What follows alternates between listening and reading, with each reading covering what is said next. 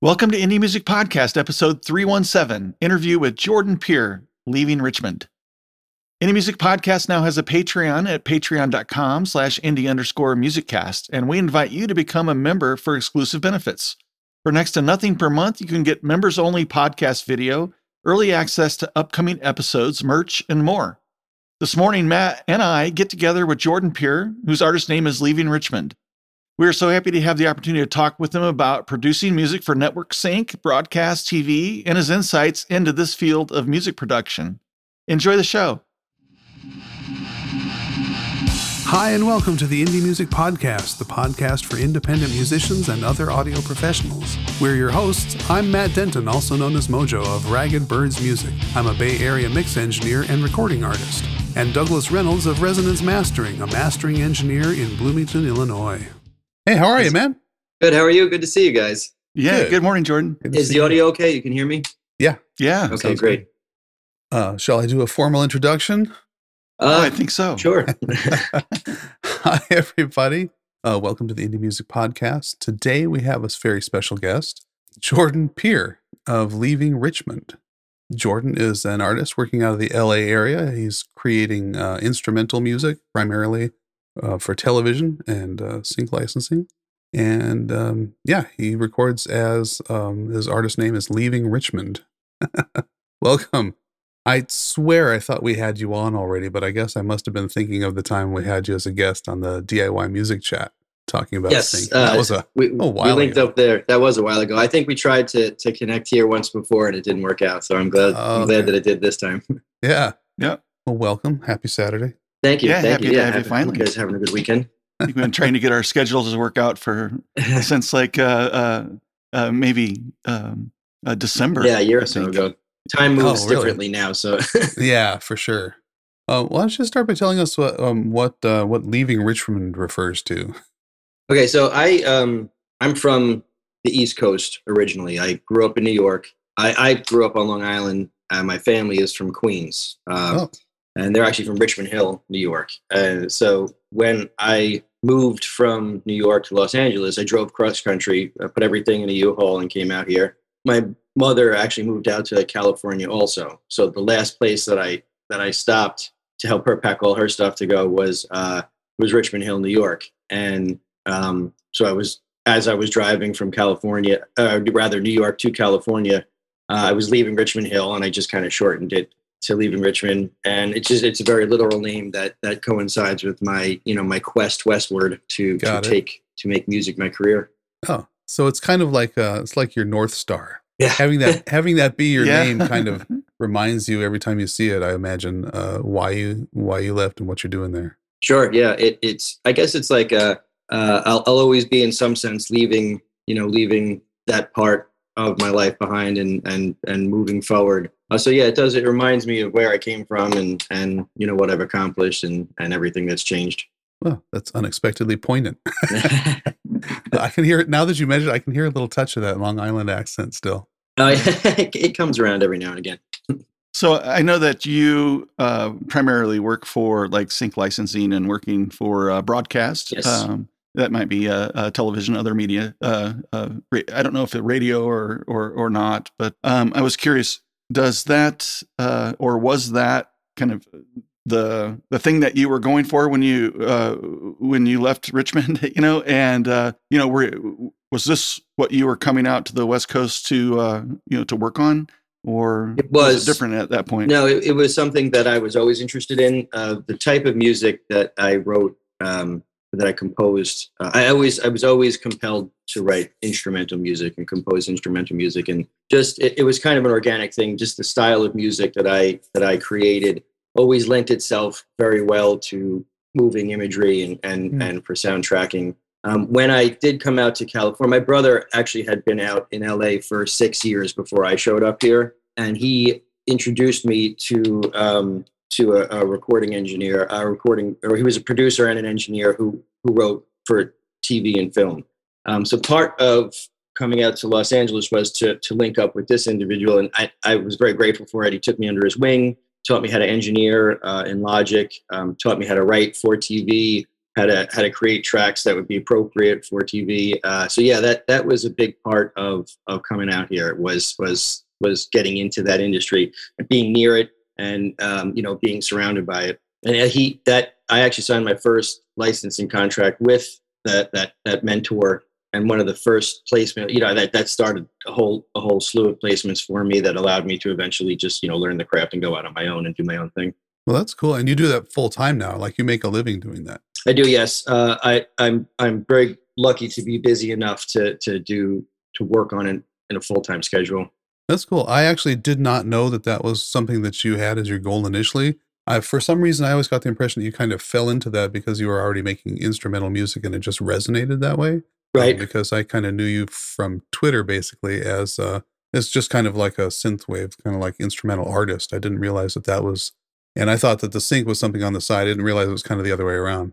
Uh, well, I think it was it was they were parallel to one another. Um, you know, releasing full length albums as as Leaving Richmond was a goal. You know, and to to continue that, and then uh, expanding. You know, I guess my my catalog or body of work was was the other goal, and those two things kind of ran parallel to one another. And I, you know, I, I got lucky uh, being able to work with people out here that that allowed that to to become more of a you know more of a focus. Hmm. I know you've talked about it a little bit uh, yeah, on some Twitter posts that I saw. And I think a lot of people, including myself, are interested in Mhm. kind of the mechanics of of sync licensing and uh, like what would be like kind of an overview of checklist items that you should you should pay uh, close attention to when wanting to uh, get into or or produce some music for sync licensing. Okay, that's uh, well. The first thing that I tell everybody, this actually applies to any musician that's releasing music, but particularly if you are going to go for Q Sync licensing or um, commercial licensing, whatever it is, is to register with a PRO um, like ASCAP or BMI. That's the organization that gets you your your performance royalties monies. Um, and if you're not registered with them, and you're not registering your songs with them, there's no way for you to to collect that income. I'm with ASCAP. I've been with them since way back in New York. Uh, they're they're great for TV because they have like a, a like their cue sheet update system is very good, and you get to see what shows you're using your music and how much. And, but that's the first thing that I would tell anybody, especially if you're getting into sync, is to register with a PRO. Then I would I would tell someone getting into it to learn the publishing side of things also. So, you know, ASCAP, that's the first step in getting your writer's royalties. Either composer of a song, the song triggers royalties, ASCAP's going to collect that for you. But there's also the publishing uh, end of things. Um, you may not, uh, you know, the goal obviously on every song is to retain as much of the publishing as you can. Sometimes you have to negotiate with that a little bit for whoever's placing the music or whoever's, uh, whatever show is, is, is accepting the music. But if you retain a part of your publishing, you have to also register as a publisher with that PRO so you can collect those monies also. So that, that's the first step is register with the PRO and then learn the publishing side of things. Um, I, I mainly do QSync placements, which is, I'm writing specific styles for specific TV shows. Hmm. Uh, I would tell anyone that wants to get into this is to, to pay particular attention to the music you're hearing on TV.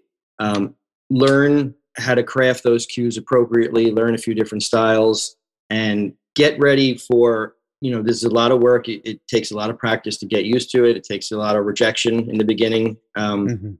and learn how to break your tracks down into what are called deliverables. So essentially if you write a two minute cue or a minute and 40 cue minute and 40 seems to be the the golden number right right now with with a lot of the companies that i work with a lot of shows i work on.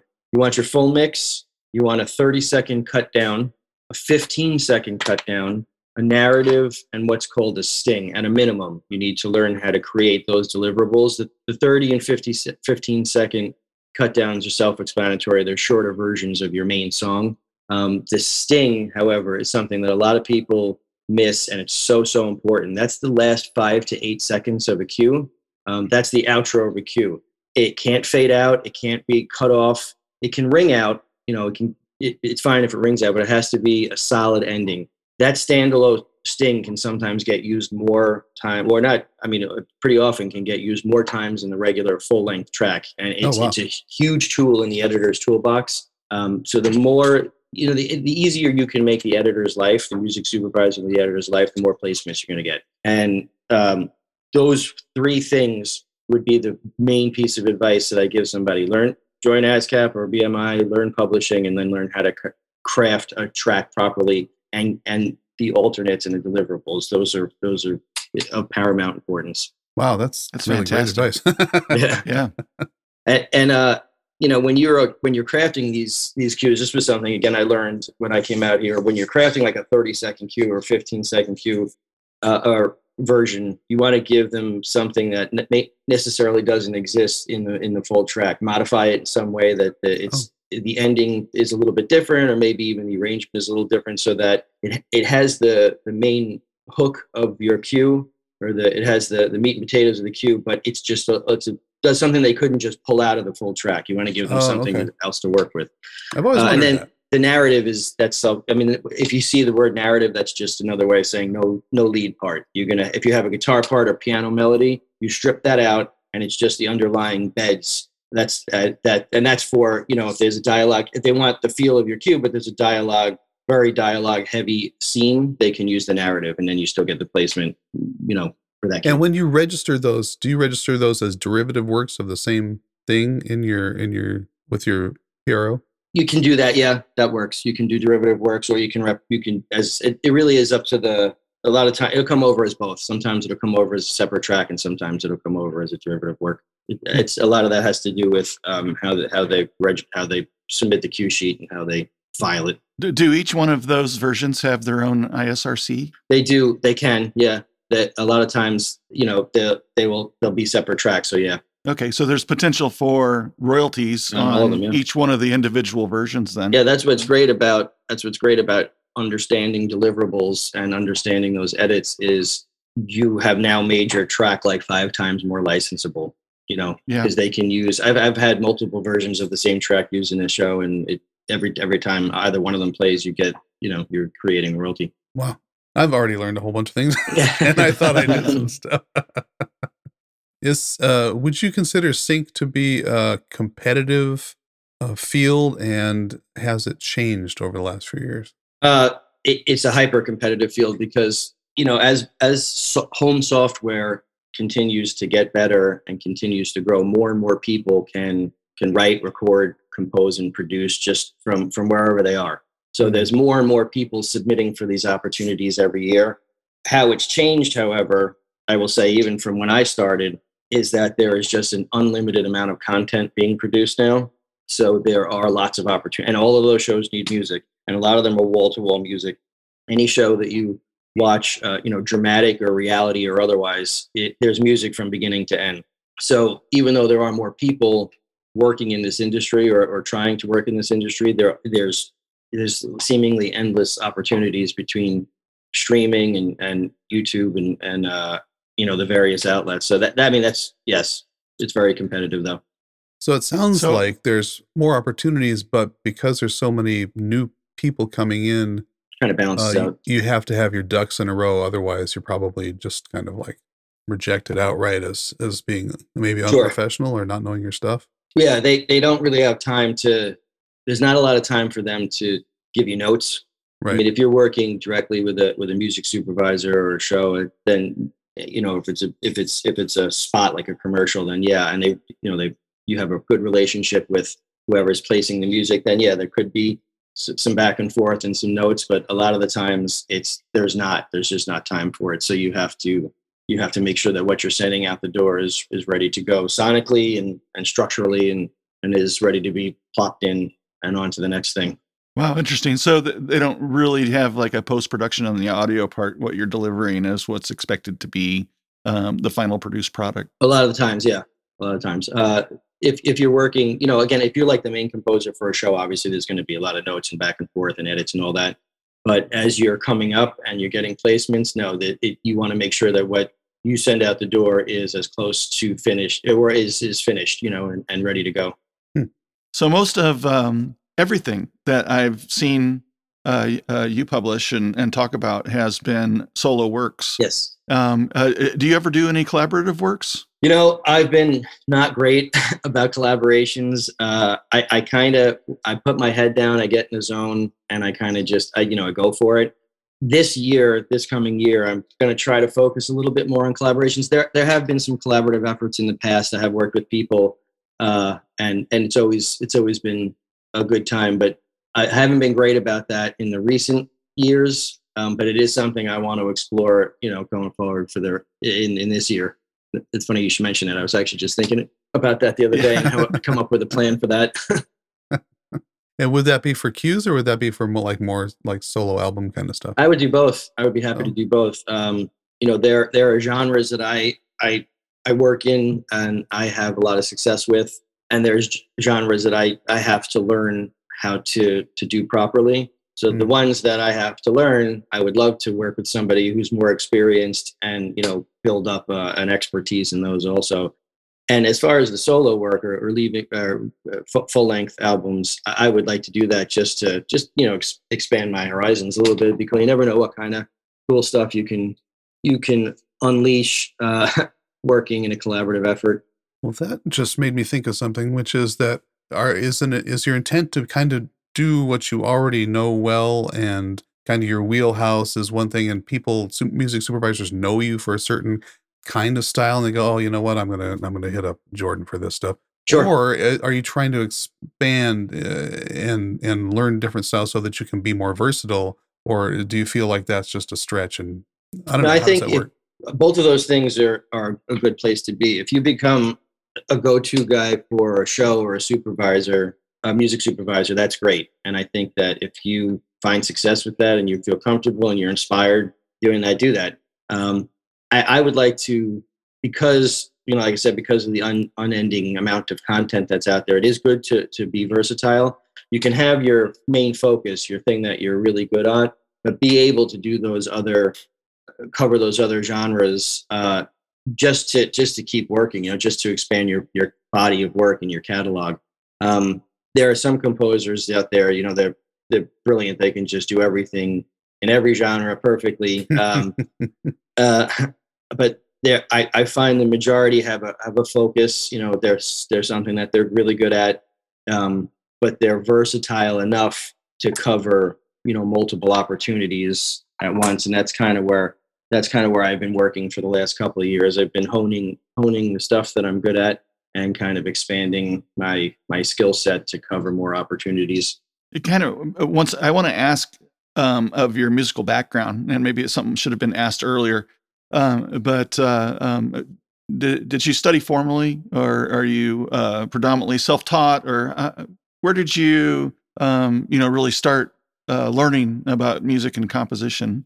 I um I had very very little formal training. I mean, I, I, I started actually playing saxophone in elementary school. Uh, okay. And I loved it. I learned how to read music and I learned the basics of, you know, music theory and marching band and band and all that. Um, I took guitar lessons when I was, when I first started playing uh, guitar again back in New York, but not, not, it was, it was casual. It was like, you know, at a music, local music store and, um, mm. Learned how to play a lot of other people's songs and all that. And I did, I, you know, I, I, I expanded my understanding of theory there. But other than that, after those few years of, of, of lessons, it was really just experimentation and playing by ear and, and trying to figure stuff out that I heard uh, or emulate composers that I that I enjoy or that I like listening to. Um, so it was very, I would say, it was a couple years of formal training, and then since then, it's really just been it's been self taught. You know, it's it's just doing it on my own.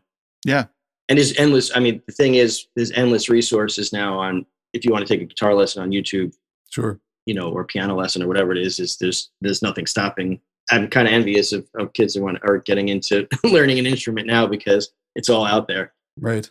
Well, this has been a lot of business focus, and you sound very business-like, and and this is your job, and um, but I happen to know that you really do love music, and you love making music, and um, so yeah. So tell us what, what's your what's your like favorite part about doing this for a living? You know, I the it's it's inspiring to every aspect of my life to to be able to to sit down and create uh, a track, you know, from an idea in my head, get getting the idea out of my head to a finished product. That that entire process is still thrilling to me. I, you know, I don't, I don't care if it's a full length, you know, four and a half minute track or, you know, a 30 second bump or something like that. Just the, the taking an abstract idea, bringing it to life, uh, producing it, and then listening to the final product. Um, that the entirety of that process is something that is, is always, is always exciting to me. And, and, you know, I guess, uh, when, so when I first started this and I would, I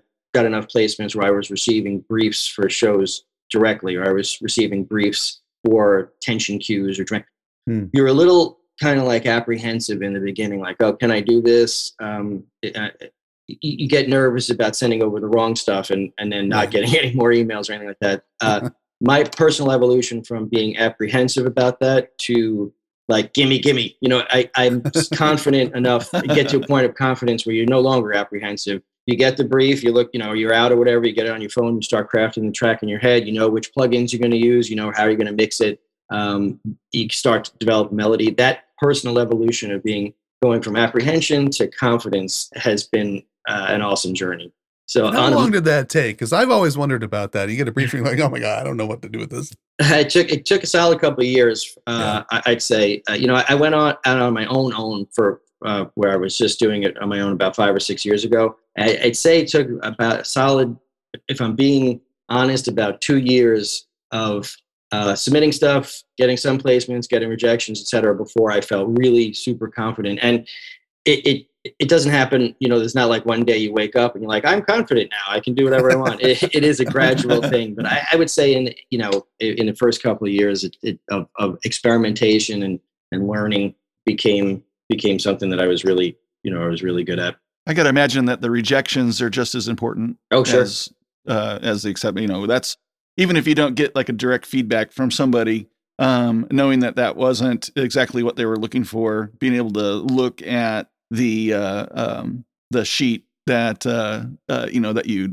you wrote that music, you know, from, and get trying to get an idea of you know where your thoughts and ideas on that deviated from what their expectations were you know that that in and of itself is is really good feedback sure. you know if you can take the time to look at it you know mistakes are or not mistakes or rejections are are great they're great teachers um and you have i guess if you're in the lucky you know tiny percentage of people that land in LA and you start getting hits right away. And that happens to some people. They just they they're in the right place at the right time and they have the right sound and the right skill set. They they they get going right away. But for most people, yes, that the rejection is important. It forces you to two things. It decide if this is what you want to do. Um, right. If this is a field you want to stay in, uh, and it also forces you to hone hone your craft. If if you're not if you're not getting placement, you're not seeing the number of placements you want, or people aren't aren't reacting to you know what you're creating. It forces you to to really look at it, break it down to its atoms, and see what's working and what's not working. And anytime, it's going to just make you a better. It's going to make you a better musician, a better producer, a better composer. Uh, no matter what you're working on, and it you continues. Know, you, know, you mentioned that, and I think a lot of people who are just doing music without that feedback loop mm-hmm. um, struggle and they don't know why they're not hitting. You know what I mean? They don't yeah. necessarily go back and go, okay, I didn't get that many plays or nobody, you know, I didn't get that many buys on Bandcamp. I right. feel like they're lacking that feedback loop. And if you get rejections, you're like, okay, I've submitted this five times and nobody wanted it. What what could I do to make it better?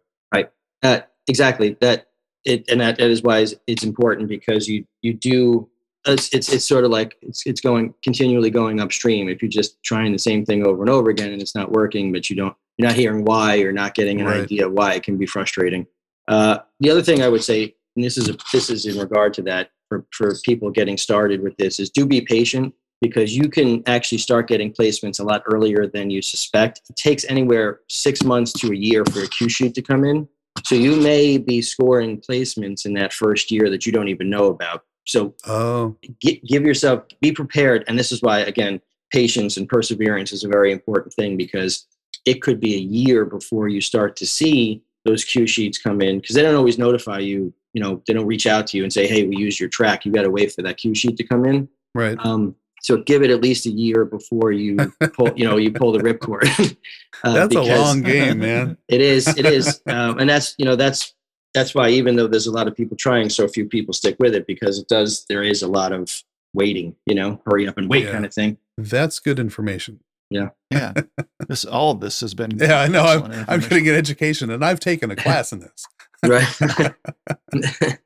I'm glad. No, I'm, glad so I'm always happy t- to talk about it. We're taking a class in it. Yeah, I know. We're getting a, class, a master class right now.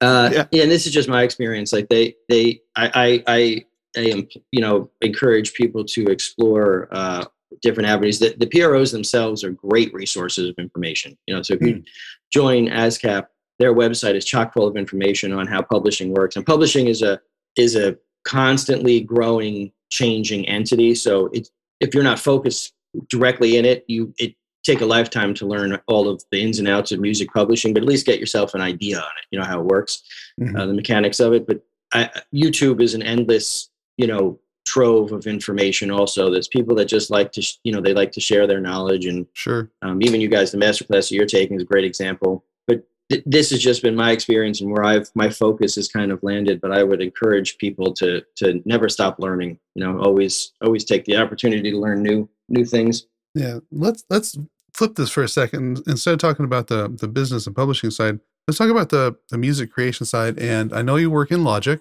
Yes. and you basically mix all of your own, produce and mix all of your own stuff, I do. right? Uh, And do you master it before you send it out? I mean, do you give it a final polish or do you just like mix it and know that it's going to go out? You know, I mean, you mix it as, as well as you can and you know that they're going to do some processing in the editing phase. So there's no point in doing that final bit or how, do, how does that? I do. I mix and master. Um, I give it a final polish before I send it out, um, and that's been that's been successful for me. I've, I've never gotten a note really to say, "Hey, leave the you know processing off of this," or or, or Mhm. don't master it. Um, I I I give it, and actually I take I I enjoy the, the mixing and mastering process, uh, and I'm still learning how to. Every, you know, every day I still learn. But each track, you learn new techniques, and you. Sure. you but yes, I do. I mix and master all the cues. Um, for for some of the Leaving Richmond material, the full length albums, I do send that out. I, I generally will send that out for mixing and mastering.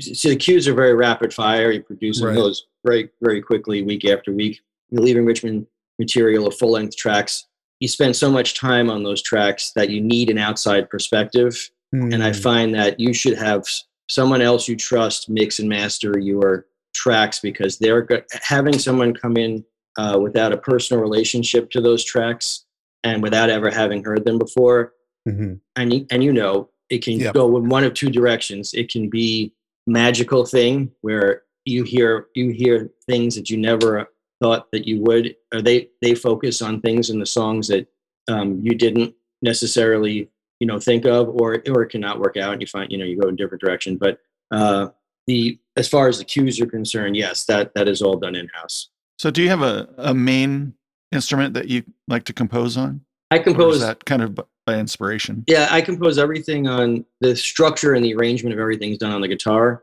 Mm. Um, you know, dramatic, a lot of dramatic, depending on the show, but some some dramatic music features a lot a, a lot of guitar, and others is more uh, synth and and and string based and percussive. But as far as the arrangements go, um, I. I, everything originates uh, through the guitar. I'm able to, even if the guitar doesn't make it to the end product or the final track, the the arrangement will always be originate on the guitar. Yeah, I see some guitars behind you, um, and um, at least one bass.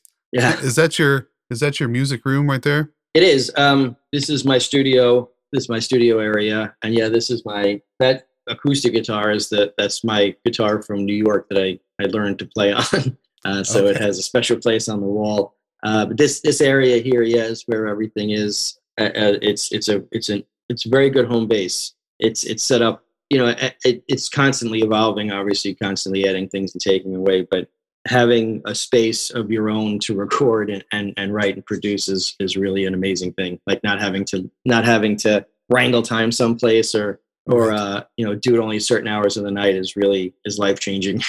Right. I dig the uh, locker storage. oh, Yeah, thank you. Yeah, I, you know it was. I wanted to have a it, that that's form and function because I wanted to have some kind of colorful background for for you know meetings like this or or making videos or what have you. And uh, these lockers they provide excellent storage and it's a nice pop of color. yeah. well, let's see. Um, we probably should uh, start closing up here All right. as we're running out of time. All right. Um, Matt, did you have any uh, thing for the uh, way out here?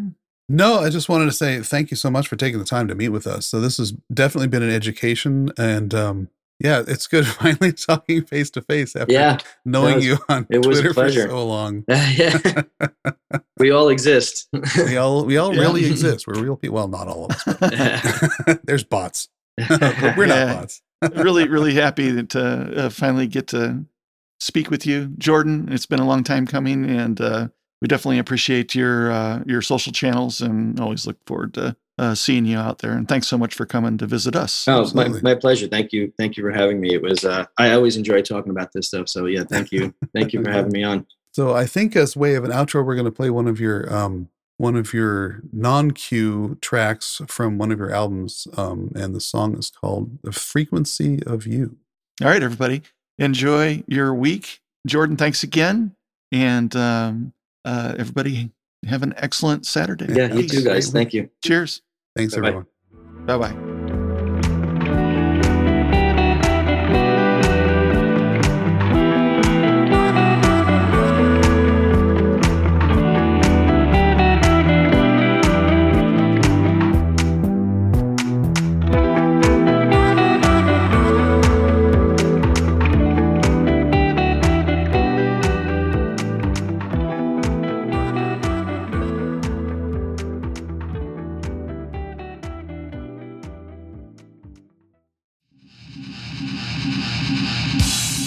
Wraps up another episode of the Indie Music Podcast. Please like and subscribe, share with your friends, or just leave us a review on iTunes if you like what you've heard. Find our social links and episode guide at indiemusiccast.com. Until next time, keep creating